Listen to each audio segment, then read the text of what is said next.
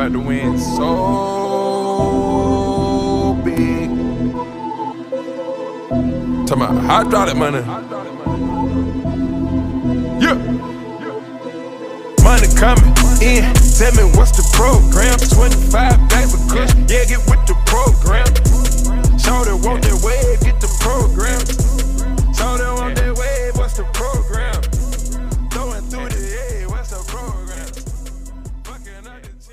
Ladies and gentlemen, we active tonight, baby. We back.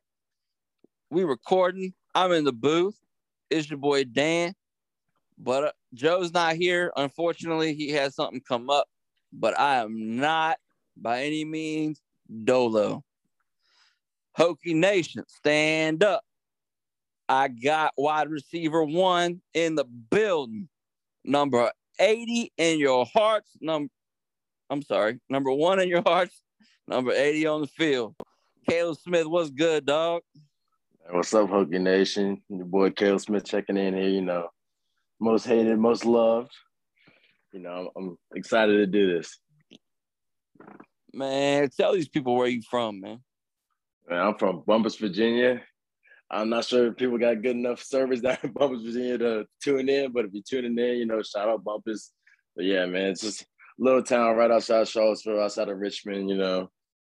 Not not very much to it. Just know that you know they produce some dogs on the field. Man, that's what we like to hear. That's what we like to hear. So, what high school did you go to, man? So yeah, I played my ball uh, at Patrick Henry High School in Ashland. My mom was a teacher there, but you know, I ended up transferring out of there for my senior year to go to Louisa County to graduate early and then you know enroll at Tech in January. Who was uh who was your recruiter at Virginia Tech when you like who who made you who sold you on the dream? So yeah, back then uh, it was my man Galen Scott. He was my recruiter because you know I was mainly a defensive prospect coming out of high school. We ran a triple option, so you know there wasn't much love for the receivers in the triple option. So yeah, mainly uh, a defensive prospect. So I had uh, the safeties coach Galen Scott. That was my main recruiter. How quickly did you get on campus that they changed changed that up? They put you on offense. Oh, so at the time, we're like, I mean, we obviously had a conversation as a as a defensive prospect, and I ended up committing to Wake Forest as a receiver, and that was kind of like the first, you know, big, you know, change in that position. Like they were, they were the first Power Five school, you know, say, hey, like we want you to play receiver. So at that point, you know, I kind of bought into that, and I felt like that was, you know, the best spot for me. So when I uh, reached back out to Tech as I decommitted from Wake, I'm like, look, like I know y'all y'all reached out for me for uh for defensive back, but like I want to play receiver, and I know I can play receiver there. And they were they were with it. They got me on board, and you know, but like within months, you know, I'm I'm at Tech. You walked on a Tech. Yeah, I mean, I don't know if I can get into. It. I mean, they knew from from the get go. I mean, obviously they they pursued me out of high school. They they knew I wasn't you know the the average walk on, I would say. And there's no disrespect to any any walk ons out there. You know, it's it's a very tough job that you know they do. And you know, I, I owe a lot of my success to you know being in that position where like man, like everything's not not going to be handed to you on that silver platter. You know, you got to go get it. And but yeah, I mean, I went through a, a my first season here with uh, Holman Wiggins, and after that season, you know, I was put on scholarship and been on scholarship since. Left the scholarship at Wake Forest to come walk on to Tech. That means Dave Clawson. No, sir. We got our we got our guy. He said he'd rather get it out the mud than come play for you. I appreciate it. How much did you Yeah, learn man. from Holman? Uh, so I was only with them, I guess, for for one uh spring and one season. And I mean, in the general terms, you know, that doesn't seem like a lot, but man, like stuff he says, stuff he say, his phrases still still carry on. Was this one that you can ask any receiver back in the 2018, 2019 era when he was there. You can't uh you can't go without your luggage. Because the thing with people catching the ball, you know, they'll turn their eyes the last second to get going and get running with it. He's like, you can't run without your luggage, you can't go without your luggage. And that that phrase right there, you know, is just uh cement stone in that receiver room. But now Holman Wiggins, you know, he was a great coach, and you know, I'm I'm obviously I'm proud of him. You know what he's doing at Alabama. You know, producing number one, the first round draft picks every year. But no, he was a he was a good coach, great guy, and he definitely he would push you. You you wouldn't always like him, but I mean, as a coach, you know that's kind of what you want. I mean, that's facts. Like, I think um, in all aspects of life, like just because like you're not always gonna like your parents, but you're gonna love and respect them because you know that exactly they being hard on you, but at the same time, it's because they it's coming from a place of of caring. So, yeah, man, Holman Wiggins, shout out to you, bro. You a legend. Um, forever grateful. Sorry you had to deal with bum ass corn, but um, then I guess you get Jafar. Jafar comes in, right? Yeah. And how? I guess how different was his philosophy, or was he even allowed to have a philosophy due to the rigidness of the way Fuente and Corn wanted to run the offense? I mean, it was almost night and day from uh, Wiggins to Jafar. You know, just about the way like we went about our business as receivers.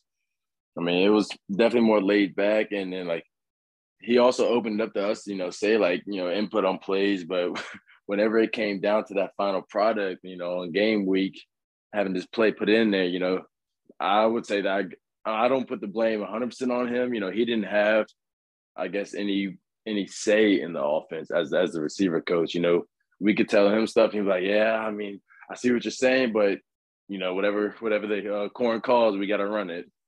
So I mean, it was it's kind of uh, one of those deals where I just feel like he didn't he wasn't a Fu guy originally, like uh, Wiggins was and didn't have that connection. So I mean, he didn't have any kind of say in the offense.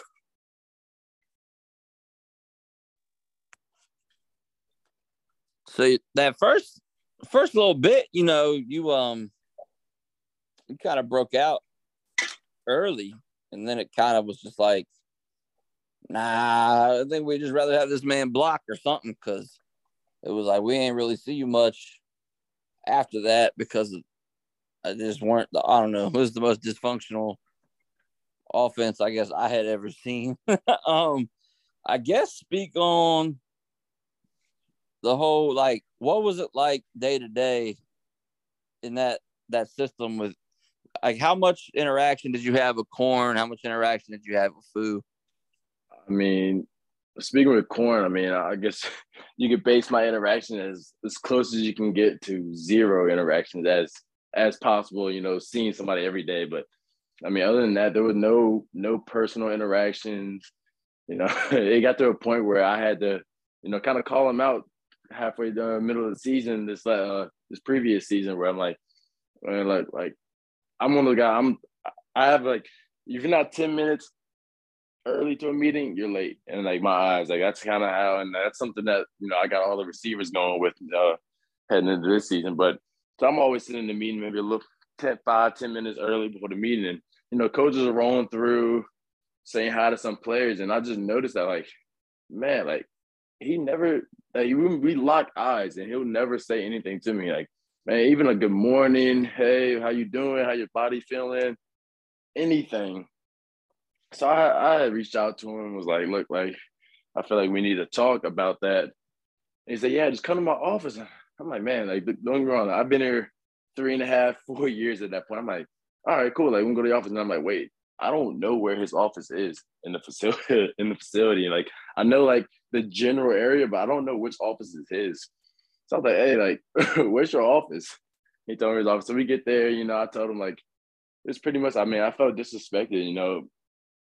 I sacrifice my, you know, my body every day, going out here and maybe popping four ibuprofens before practice because I'm a little banged up. I know like just that, you know, being a walk on like that mindset, like you can't afford to miss a practice.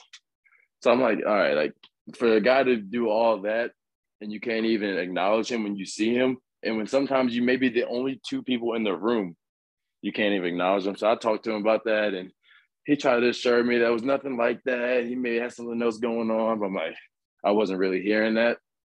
But after that, it was like, man, like I struck a nerve there because he was not not rocking with me after that even more.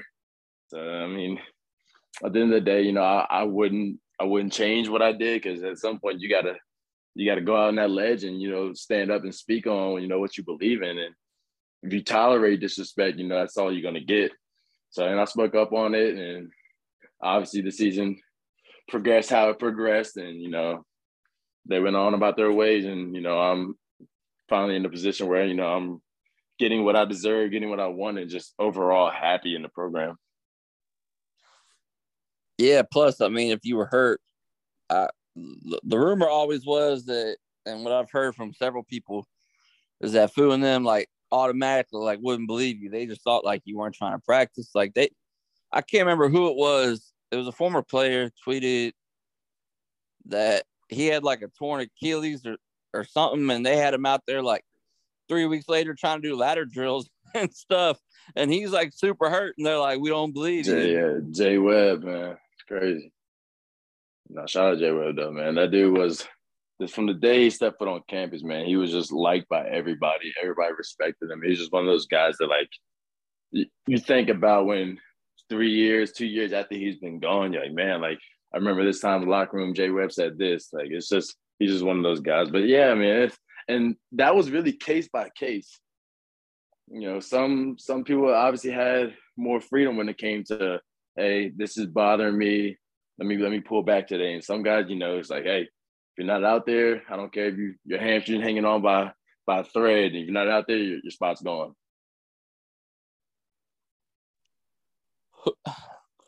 Who were the OGs in the receiving room when you got there? Man, so when I got there, um, some of the old heads, uh, you had Kumah, you had uh, D Hayes. Um, who else we had? We had Sean Savoy my first year. Uh, Phil Patterson. Those, you know, like were the I guess we'll say the oldest in the group then. Shout out Kumah, man. I love that dude. Man, Um, Kumah's a clown, man. Yeah, Kumah. I, I like to call Kumah a friend. That's the homie. He's doing his thing. Um, yeah, man. Damon Hazelton was the first one where we were like, something's going on here because that man balled out and then was like, I'm out. Like, you don't have that good of a season and then bounce. So that's when we kind of had a feeling that there was something like on the something was running amok down there in Blacksburg. Like shit wasn't clicking. Yeah. Like it was just it was weird that somebody would just bounce like that. Um. So yeah, you through your time, you've seen a lot of turnover, like because I think, man, I think Fu lost his whole 2020 recruiting class. I think they're all gone, but I can't Man, remember. there was maybe a time I think during the winter. It's like me, Alan Tisdale, Eli Adams, maybe like, and I think like Dax. Was just like reflecting back on our, like our freshman year, like man, like we're the only ones left. like we came in with all these guys, and you know, throughout the last three and a half years, man, like we're, we're the only ones still here. It's crazy to think about. That it feels like it was just yesterday, but I think yeah, we sat down and really just like name names, like man, like all these guys are gone. man, that really is nuts. And for you know, from what you told me, like you didn't even know where dude's office was. I mean, it doesn't surprise me. Plus, I also heard a rumor, you know, that um, if you were trying to get that work in after five o'clock, good luck because them the facilities were locked down. I mean, it's, not a rumor; it's hundred percent true. I mean, the part about you know being great, you know, is putting in the extra work and. You know, when you have something a setup where you know once the coaches are gone, the facility's locked. You can't you can't get in. You can't cold tub, hot tub, go throw with the quarterbacks, build chemistry. Like any kind of extra work was just gone. Like once some coaches are gone, sorry, you're not you're not getting any extra work today. Fuente was getting paid millions to be home by dinner. That is insane to me. And Corn was always at the damn pool at the country club. But uh Colorado's man. We hear a lot about these. Jordan Williams was telling us about these Colorados, but he wasn't, he didn't quite go into detail about what they were with Beachbody by Hilgart. Could you kind of tell the people what exactly a Colorado is? I'm uh I'm gonna rewind this back to you know January 2018, my first ever workout as a Virginia Tech football player. You know I'm I've been on campus for probably three four days. At that point, you know I'm getting settled in. I'm excited. You know I'm ready to go. First workout, we're out in the indoor like 6 a.m. I'm like, all right, cool. Like like what we about to do? I got a nice little. I finally got some Virginia Tech gear on. I'm like, all right, bet, let's go out and do this. And I just go out in the indoor when I say I've never seen so many different cones, bags lined up, I'm like, all right, so like this is new. Let's see what this is. Man, Colorado is pretty much a tool to see how quick and how fast they can make an athlete regret being an athlete. There was there was no football aspect to it other than you know just seeing how far you can be pushed, and I, I get that part. But like at some point, you got to look. I mean, my freshman class, those, those mid years that were in with me, none of us made it past probably like a six, seven drill workout. None of us made it past rep uh, the drill four. I mean, we had guys hooked up to IVs, doing front flips, getting up, diving on a mat, jumping around, running around, just to like see how how quick they could break you down without ever building you up after it. And I mean, don't get me wrong, the hunger drills was hard. hunger drills were hard, but like it had a football aspect to it and a competitive aspect to it where like you're not really thinking about like, oh man, like I'm about to just do a front flip right here and get dizzy and throw up. Like I'm, a, I'm about to pull this tire and take this tire from this guy and, you know win the drill for the offense. And I feel like if you're gonna do a drill like that where it's designed to be the hardest workout you do throughout the year, it's got to have something that relates to what we're trying to do. And I mean, I guess the Colorados did that because, you know, they wanted us to flip and flop on our backs and, you know, die out in the field. And, you know, that's what happened throughout the seasons. But yeah. Man, they had y'all out here training for the WWE, man. Uh, I'm telling you. what would you say the biggest difference in philosophy is between Galt and Hilgart? I think it's it's just more individual based now. Like obviously, you know, we're getting all these guys from all these different locations and different body types, and like, yeah, it may be extra work for them as strength coaches and the strength staff to like dive in on each player to see what they need to be the best player they can be, other than just you know, here's the curriculum for the day go do it. If it works for you, it works for you. If it doesn't, so what? And like, I feel like that, you know, it's just, I see players that, you know, I've been here since with four years with or three years with, and like, I haven't seen any gain, I haven't touched any weights. And like, at this point, like, you know, they're, they're moving more weights than they have in their whole life. Yeah. I mean, you see on social media and stuff, you see him him jumping around with y'all, celebrating, getting fired up about games, like hopping on people's backs. Like he just looks like he's one of the one of the guys. You know, like it's refreshing to see. Like the, I don't know how he. I don't. Yeah, I don't know how Deej ever gets a second of sleep when he's not, you know, around for like. I don't know how he found his peace if he's not in the weight room. I mean, that dude is insane. I'm gonna show a, a little story from uh back in the winter, like winter. It was our first time meeting them, and they didn't, you know, give us a nice little process to get used to them. You know, they were the, they were them from day one. Man, we're we're uh, going to uh, Max Power Clean that day. Man, I had this weight. You know, it's you know it would be a PR when I if I hit it when I hit it. I'm getting there.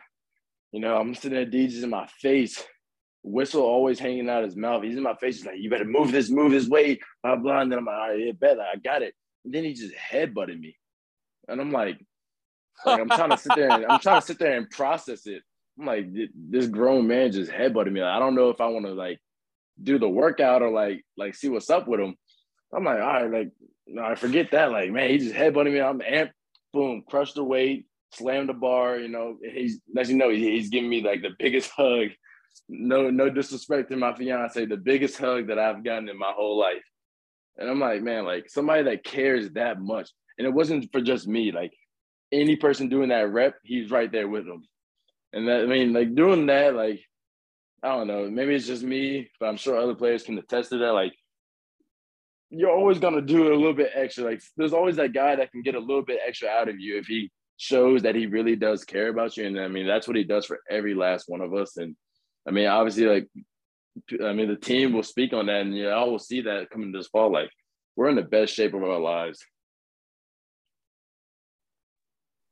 I mean, that's really going to matter, you know, because there's going to be some dog fights. You know what I'm saying? So oh, for sure, when you're not hands on knees in the in the fourth quarter, and the other team is, that's the difference between a win and a loss. A lot of times.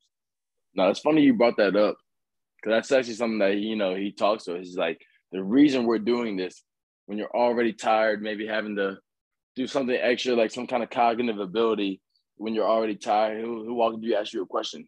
He's like, I want to know that in the fourth quarter when the other team's tired and and you deserve to be tired from the way you you guys played. Like, I want to know that you're still locked in.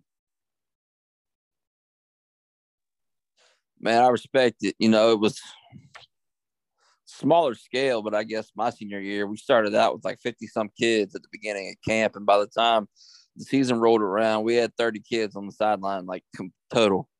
It was just that intense. It was like three conditioning sessions, a practice, and it was two a days. And it was just kind of like my strength coach I had been with since like eighth grade. So and he was very like he was a hard ass. Like he was very much like a high school version of Mike Gentry at Virginia Tech, Luther Gentry, Hokie Hall of Famer. But we always wanted to finish strong for him. Like we never wanted to quit on the last rep because it was like this man goes hard for me. I'm gonna go hard for him because I'm no pussy. You know what I'm saying? Like exactly. you just wanted to you wanted to do it for yourself, much less do it for him. So and do it for everybody else. Yeah, I mean, it, I guess I mean when it comes to weightlifting, like don't get me wrong, some days it's gonna suck. I mean, when it when it sucks, is that's how you know you're getting you're getting good out of it. But I mean, like we had max squat day maybe last Friday. Man, I don't know if the guy was, you know, part of Virginia Tech or whatever, but we had a DJ in the weight room bumping music, getting us ready to go squat. And like it's just stuff like small stuff that like I mean personally I wouldn't have thought about it, but I'm telling you, you ask anybody that got under that bar and with the with the uh, squat max and, and that helped.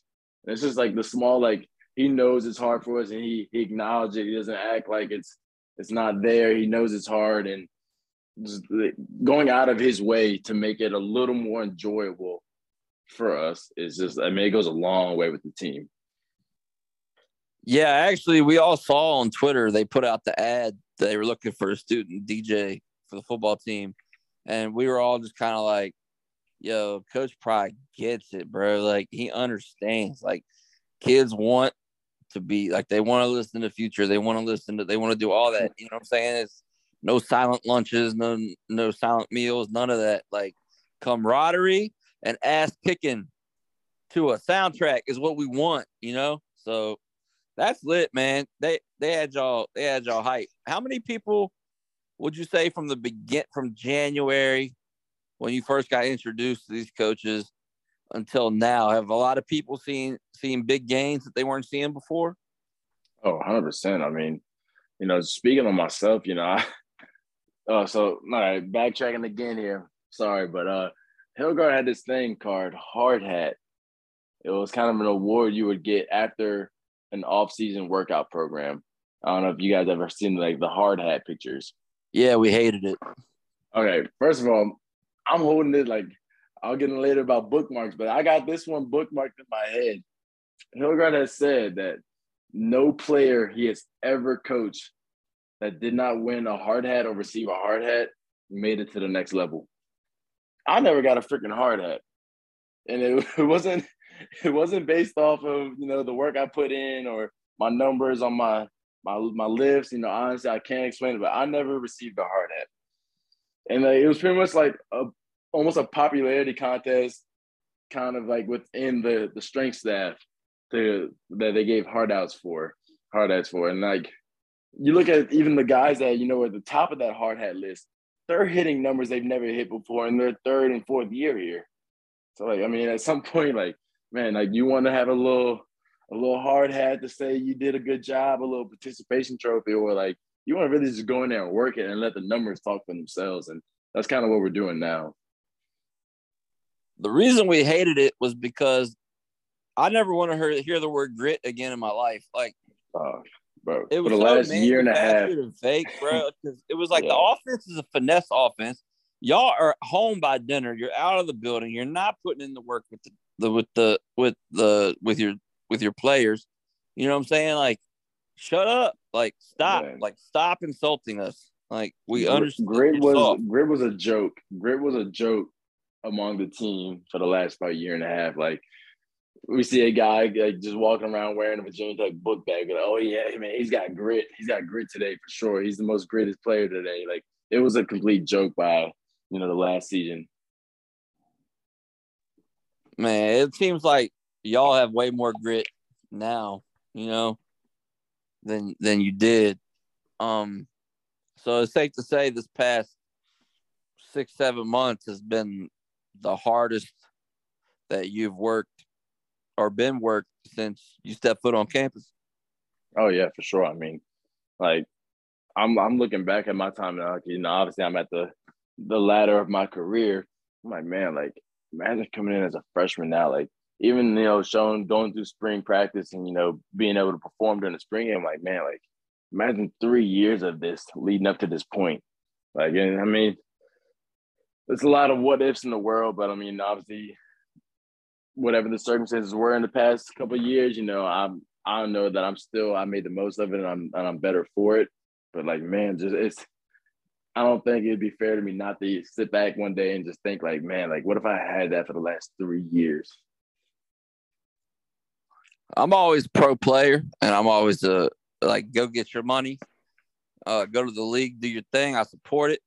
There are several guys that left that I kind of wish would have had Pry and Galt and like like a year at least underneath them because I feel like it would have made such a difference. But I know that you know people. Like, I've been here. I got my degree. Like I've been playing football. Like I just want to see what's gonna happen. I get that. You know what I'm saying? I feel like Fu ruined. Like Fu took. Like remember the Titans? Football is zero fun, sir. Like I felt like he Yeah. took it out. Took it out of the. No, hundred percent, hundred percent. I mean, it was definitely a, a lot of long nights, long days, long nights, and long seasons where, like, man, like this isn't what I dreamed of as a kid. You know, especially me being a Virginia kid. This isn't what I dreamed playing for Virginia Tech would be like. And there's a lot of guys that you know, like I mean, I'm gonna speak on James Mitchell because that's my boy. That's he'll be in my wedding. You know, that's he's he's a day one guy. Like James is like probably the most well liked player that could ever, you know, step foot in the locker room throughout my career here. And like it it got to a point where like he's never gonna, you know, whatever whatever's in front of him, he's gonna do it, whether he thinks it's the best approach or not. And they got to the point where like even he like mm, I'm knocking on wood here and all that, but like he shouldn't have been that play shouldn't have happened where he got injured on. It was no need for that play, and he knows that. And he said he's he told me that before. Like we're on the goal line, you're gonna give a sweep to your tight end. Okay, like I mean, you got you got backs in the backfield that can run that in.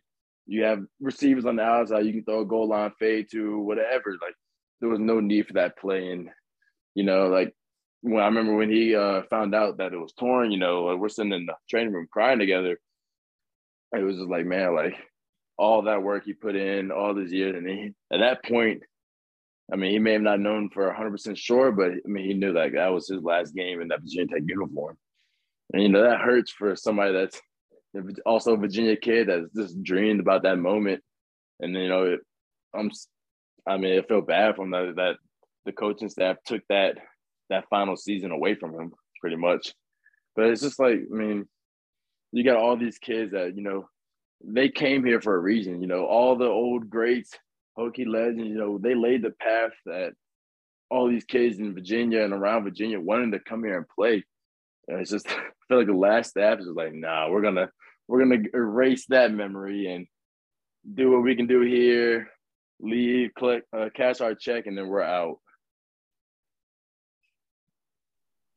Yeah, it was definitely apparent that that was happening because all the alumni that mattered got shut out. Like even Michael Vick. Like what? Like what are you doing? It's Michael Vick. But it's crazy. So the bowl game this year, it seemed like corn like sandbag that thing because the, the play calling was worse than normal, and that's that's hard to do. Am I right on that, or I was it something else? I don't know if he was sandbagging intentionally, but I mean, the final result was that. I mean, even going into the last two weeks of regular season, you know, once Fuente got canned, like the coaches are, you know, not as not as driven. I mean, they're looking for a job at that at that point. I mean, and I understand that.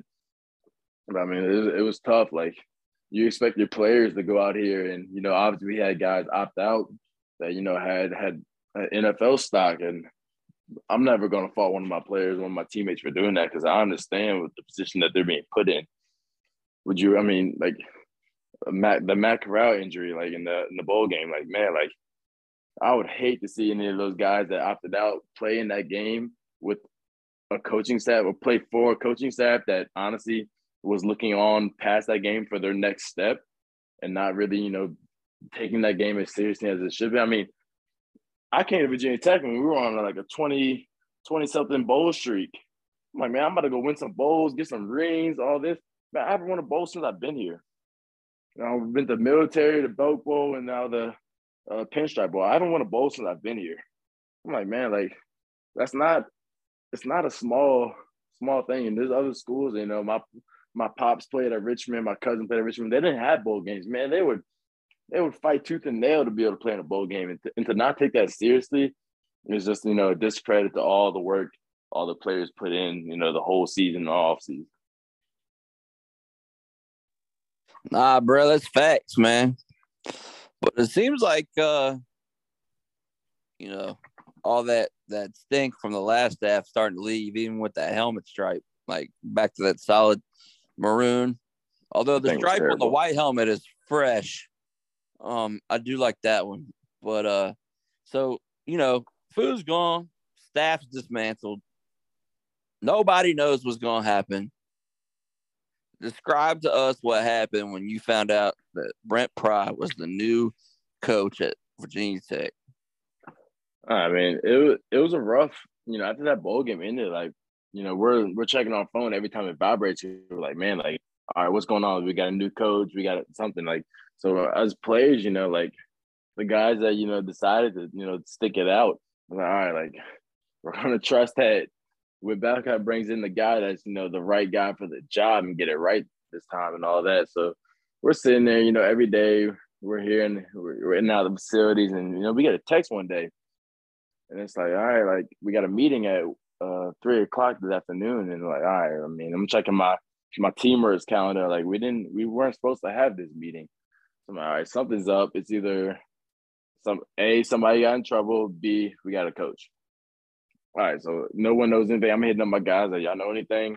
No one knows anything. And then uh, good friend, uh, another Louisa product, Brandon Smith. Uh, he was a linebacker at Penn State. Uh, he's with the uh, Carolina Panthers now under Brent Pry he texted us and like, hey, like, uh, he texted me, say, hey, um, Coach Pry just, you know, had a team meeting, had a meeting with uh, us as a linebacker unit. Was like, hey, like, he's accepted this job to be the Virginia Tech head coach. He was like, I mean, y'all getting a good one. From right then and there, like, somebody that's been in the position room, there's a difference between a head coach and a position coach. Like, you build a deeper connection. So having his, you know, his blessing with Pry coming to us, I'm like, all right, like, we'll, we'll, we'll be in good shape here going in. And then, yeah, that meeting pretty much told us like, yeah, Pry's our guy. You know, we're he's moving, he's uh moving up on the process. He's gonna start bringing in his staff, and like, I mean, the team at that point, you know, accepted him. And I remember Pry's first day coming in, man, laid back dude. He came in smiling, laughing with us, and you know, he just pretty much said like, I don't know, I don't want to put words in his mouth, but I'm speaking on what I got from his his uh his uh speeches to us, man. He low key throwing shade on the old staff every chance he gets, and that, as he should. I mean, he was a Virginia Tech guy. He started his coaching career, you know, working as a grad assistant with Tech. But like, anytime anything's not going right, like, man, if y'all want to do this, you know, fine. You can be a six and six, a six and seven team, every time we're like, man, like shots are being fired. He's like, you don't want to go to a bowl game and get embarrassed like that again. So I mean, probably, probably don't play any games when it comes to that. Like he's a he's a winner at heart, and he will do everything he can do to win. And you know, as a player, you know, you don't want that. I mean, you don't want anything other than that as a as a head coach.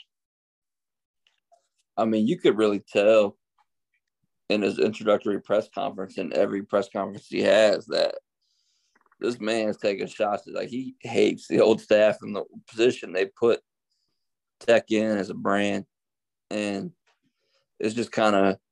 Did he ever? I mean, his first you know interview on TV was Tech getting defense getting smoked by Maryland, and like Maryland made a meme out of it. And has he ever? Man, I'm not even gonna laugh.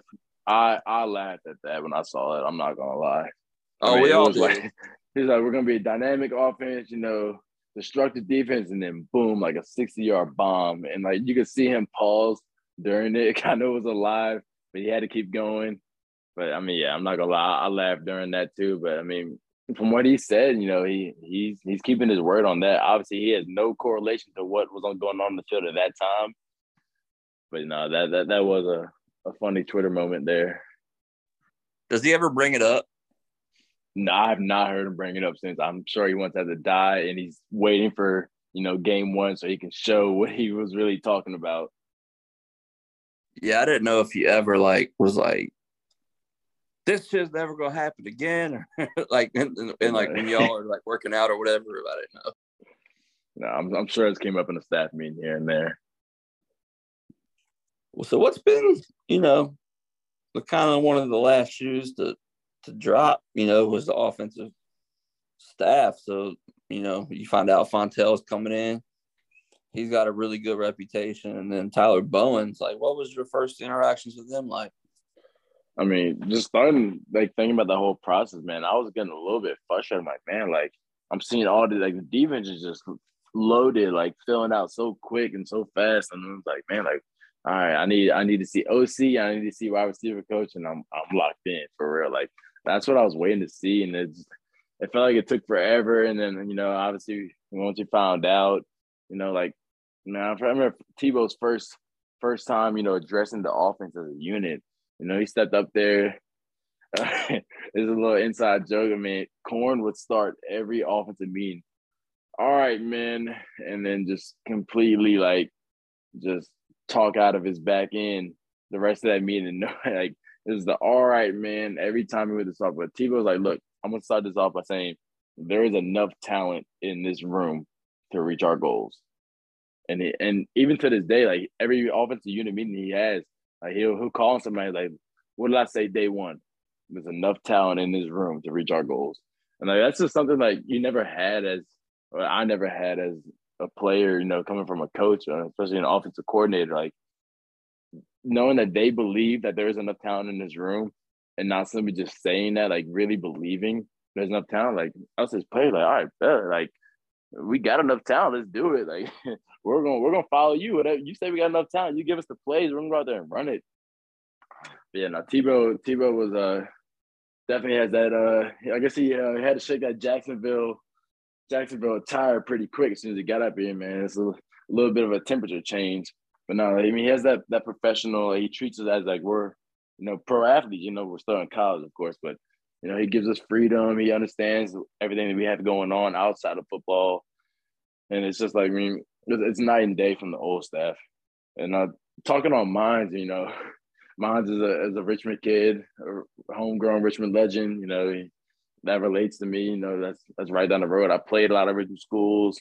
I think maybe I don't know if I played Hermitage where he actually went to high school, but you know, he he's a player's coach. He played the position, he's coached the position, he knows the position, he knows what it feels like to be in that position at, at our age. And like he was just, you know, very, you know, upfront and stress communication. And I mean, don't get wrong. I mean, there's guys that have been weeded out of the program that you know didn't fit the the new the new staff and what we're what we're working towards. But I mean, this is night and day. You know, I'm I th- my exit meeting after spring. We have always have exit meetings with our position coach and head coach. Man, they had I already got homework. I'm in the grad program.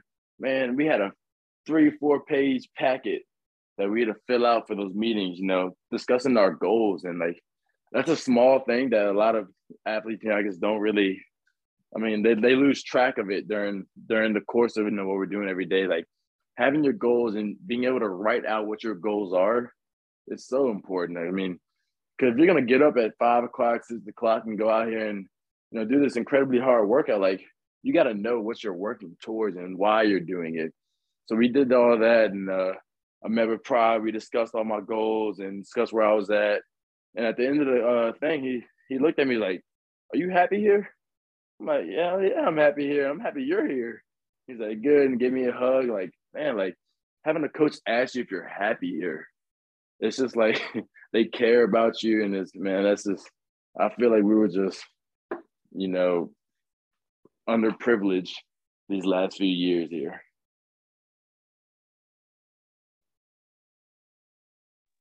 Man, I'm glad he's asking questions like that, man. Being happy is important, and it seems like when he, that's the way he is with everybody, even the recruits. Like he wants people to be happy, coming to Blacksburg, Virginia Tech, playing football for him and the people that he selected to be on staff. So that's really great to hear, man. I guess you got fall camp coming up though. Yeah, yeah. I mean, no, no, I'm I'm obviously excited because you know fall camp means season, but man, camp is a camp is a grind that I don't know if anybody that hasn't been through it can really speak on it, but camp is a grind. And you got ACC uh, Media Week coming up, right? Yeah, man. Uh, I'm leaving for that uh, Wednesday. You gonna ask them about that key departures mess up? Hey, I, I hope they give me an opportunity. I mean, I, my goal is to go in there, you know, smile, look good from the cameras, and you know, answer the questions that you know the best that I can. But definitely, if that comes up, you know, I, I hope I can throw a jab in there too. You got some, you got some, you got a fit you trying to get off? You got some threads? What's up? Man, I'm in a my first suit ever that I've owned. I'm proud to say that. I got my first suit. I'm about to be wearing up. I'm still working on, you know, tying the tie right. But that's okay. I got my first suit, you know, courtesy of uh Virginia Tech and our and then um Suit City out in Roanoke sponsor me, NIL, all that. But yeah, no, like we got a we got a nice suit. All the guys meet uh Dax and Siles went uh suit stopping. You know, we got fitted, you know, the whole nine. And, you know, it's how often do you get that chance as a as a college student athlete, you know, to put on a suit?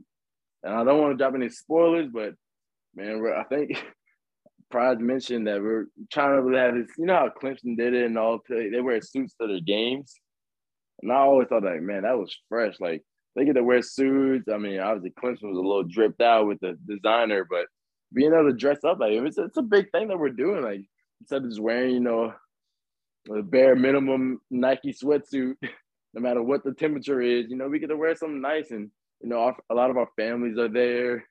You know, I mean, obviously, I would, I'm not saying I'm cocky, but I, you know, my, my parents did a good job making me. You know what I'm saying? I, I spend my time in there getting my looks right. So, no, uh, I'm definitely going to look good for the ACC media.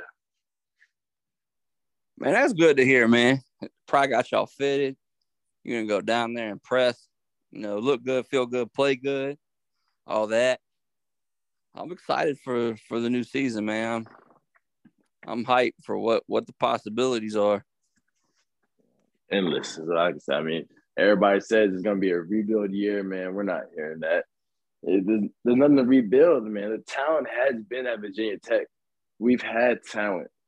I mean, I look at last year all the time, like, man, like we easily could have been a 10 win team, you know, playing for the ACC championship if certain plays here and there, you know, fell our way or we had better play calling, man. Like we could have been a 10 win team, 10 win team and, you know, really competing for the ACC championship. I'm not gonna say I'm glad that it worked out the way it worked out because you know we got Pry's, the guy, man, like heading the team. I know we're gonna just even do better things now for it. But no, the, the talent has been at Virginia Tech. I want I want the, all the fan base to know that The town has been here and is still here. Hell yeah. That's what I like to hear, man. You got any um any specific games you got circled on the calendar, or is it all of them?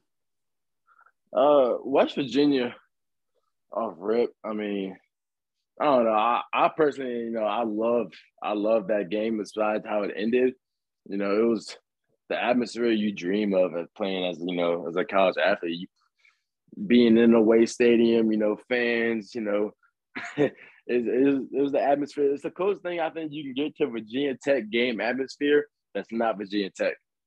Just how their fans, you know, bleed their team and will do everything they can for their team and want the team to uh, to win. So West Virginia is definitely uh it's up there. Plus, we got to get that trophy back.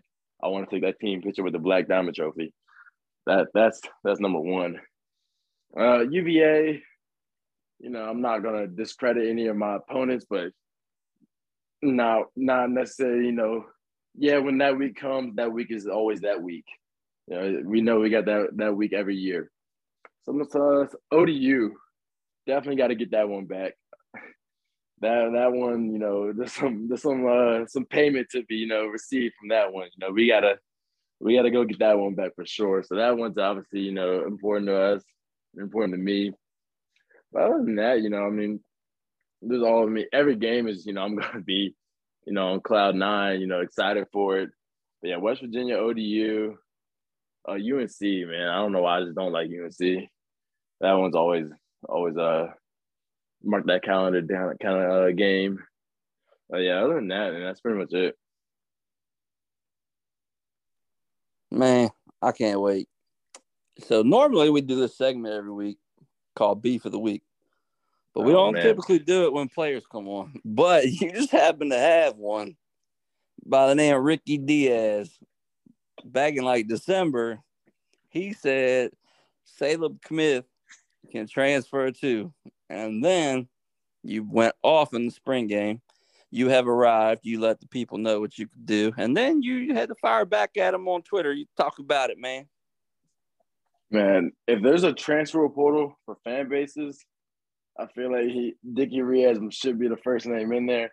But nah, like no disrespect to anybody. I mean, fans are fans, players are players, coaches are coaches. At the end of the day, but I mean, yeah, I I saw that tweet. Uh, I don't actually. I think probably my mom's brought that tweet to my attention because you know she. I mean, she's a Twitter warrior now. You say something about her about her baby boy, she's gonna come get you and she's gonna let you know about it. So shout out to moms there. But no, as I saw that tweet, I'm like, man, like, okay, like I've seen obviously, man. I'm, I had a tweet that was saved and used as my screensaver for a solid year. It said, I think it was after the Wake Forest game maybe 2020. I mean, the only time I played Wake Forest in my career here. Man, somebody dude said something about Kaleb Brick Hands Smith. So like, all right, like I don't play about my name because at the end of the day, you know, that's me. That's my that's my brand. That's my name. Everything. So you're gonna say my name, you better say Kaleb Smith. And if you're if you're feeling bold, you better say Kaleb Aaron Smith. Getting that out there now. Like don't don't start changing letters here and there. So you know your take doesn't get seen because you know I'm not. I mean, look, if you're gonna go out there and say your opinion, fine, go do it. But like, you better know I'm gonna see it. And I'm not trying to say like any fans, you know, can get under my skin, but I I I live off motivation, and you know, motivation breeds success and and competition. So yeah, I had that uh, that tweet bookmark, you know, telling me to transfer. You know, I'm a kid. That, I walked on here, man. My parents paid out of pocket I slept on a couch for a year to come and play at my dream school. And after I did everything I did, you know, everything, I mean, people, I, I don't know. I don't know if you have a feeling or thought about this, but like, how hard do you think it is to start for an ACC Power Five team?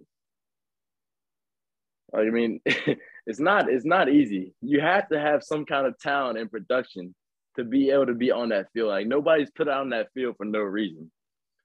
So yeah, I'm, I'm still on that field. I'm not getting the opportunities, you know, to be the productive receiver that I know that I can be, and I've shown I can be.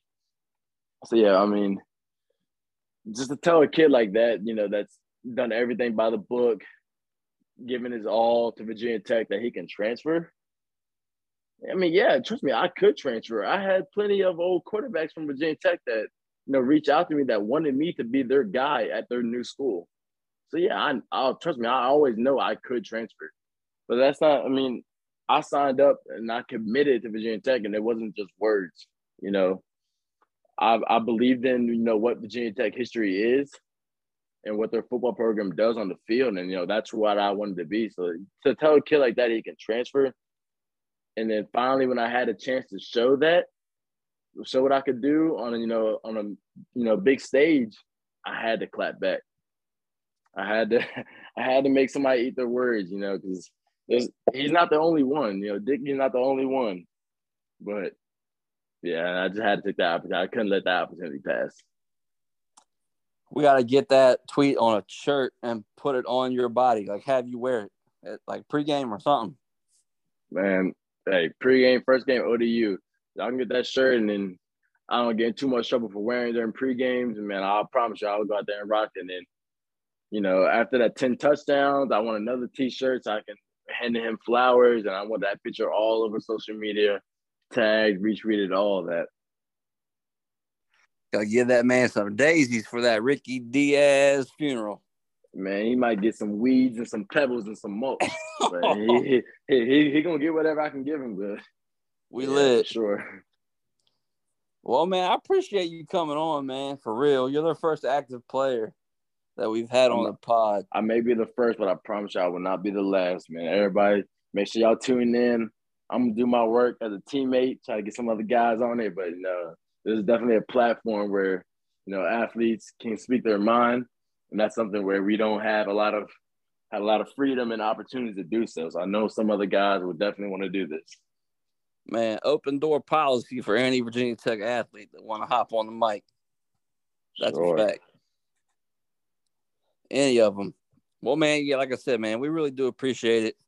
We appreciate the support and the time that you took because I know that D1 athletes do not have that much time. So the fact that you spent it with me, salute, man. Appreciate that. Hey, man, it was, a, it was an honor, man. It was an honor for sure. All right, man. Go Hokies. Yes, sir. Are you getting ready for hunting this fall? Probably out there scouting the deer, putting your mineral blocks out. Well, get ready for your new tree stand, too.